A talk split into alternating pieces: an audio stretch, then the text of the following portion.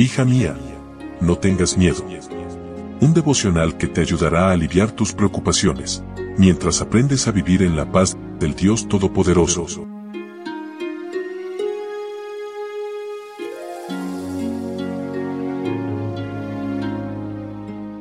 Hoy es 24 de julio, día lunes. Hola, hola, ¿cómo estás? Buen día, buen día, qué lindo saludarte en esta mañana y compartir juntas estos momentos de meditación.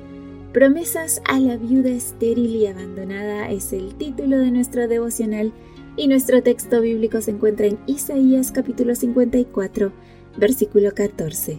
La justicia te hará fuerte y no volverás a sentir miedo. La metáfora de la mujer continúa. Judá es representado con diversas experiencias femeninas. Dios se describe como el esposo que abandona a la esposa por razones justificadas pero que la restaura a su condición original porque su vida es momentánea, pero su bondad es eterna. La abandonada por su infidelidad es perdonada y traída de vuelta al hogar. Esto representa la infidelidad de Judá y la promesa divina de restaurarla de su destierro si se volvía a Dios. La estéril que se llenaría de hijos representa el regreso de los hijos del exilio babilónico.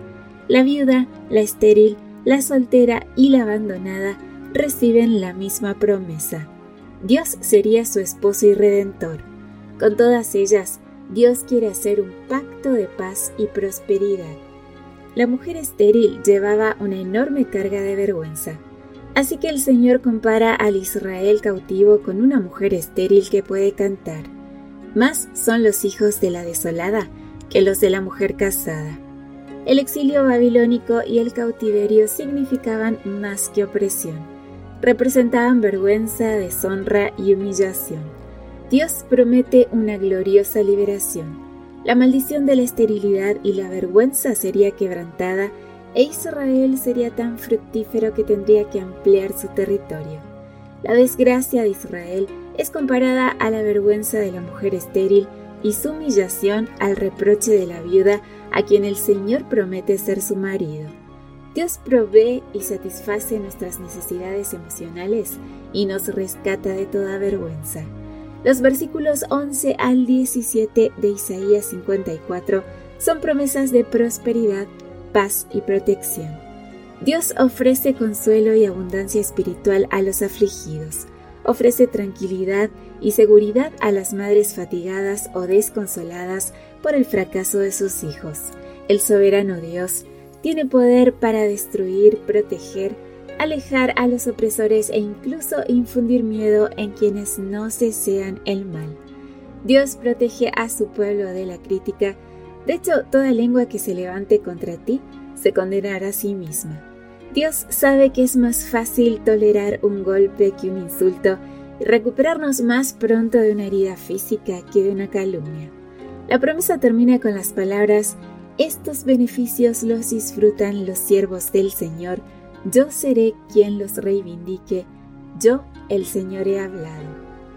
El ideal de Dios para sus hijos es más elevado que cuanto pueda alcanzar el pensamiento humano más sublime. Que tengas un precioso día con Jesús. Gracias por tu compañía de mi parte. Un fuerte abrazo. Yo te espero mañana aquí, primero Dios, a nuestro devocional para damas. Bendiciones.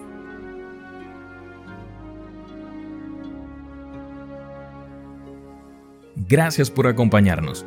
Te recordamos que nos encontramos en redes sociales. Estamos en Facebook, Twitter e Instagram como Ministerio Evangelike también puedes visitar nuestro sitio web www.evangelike.com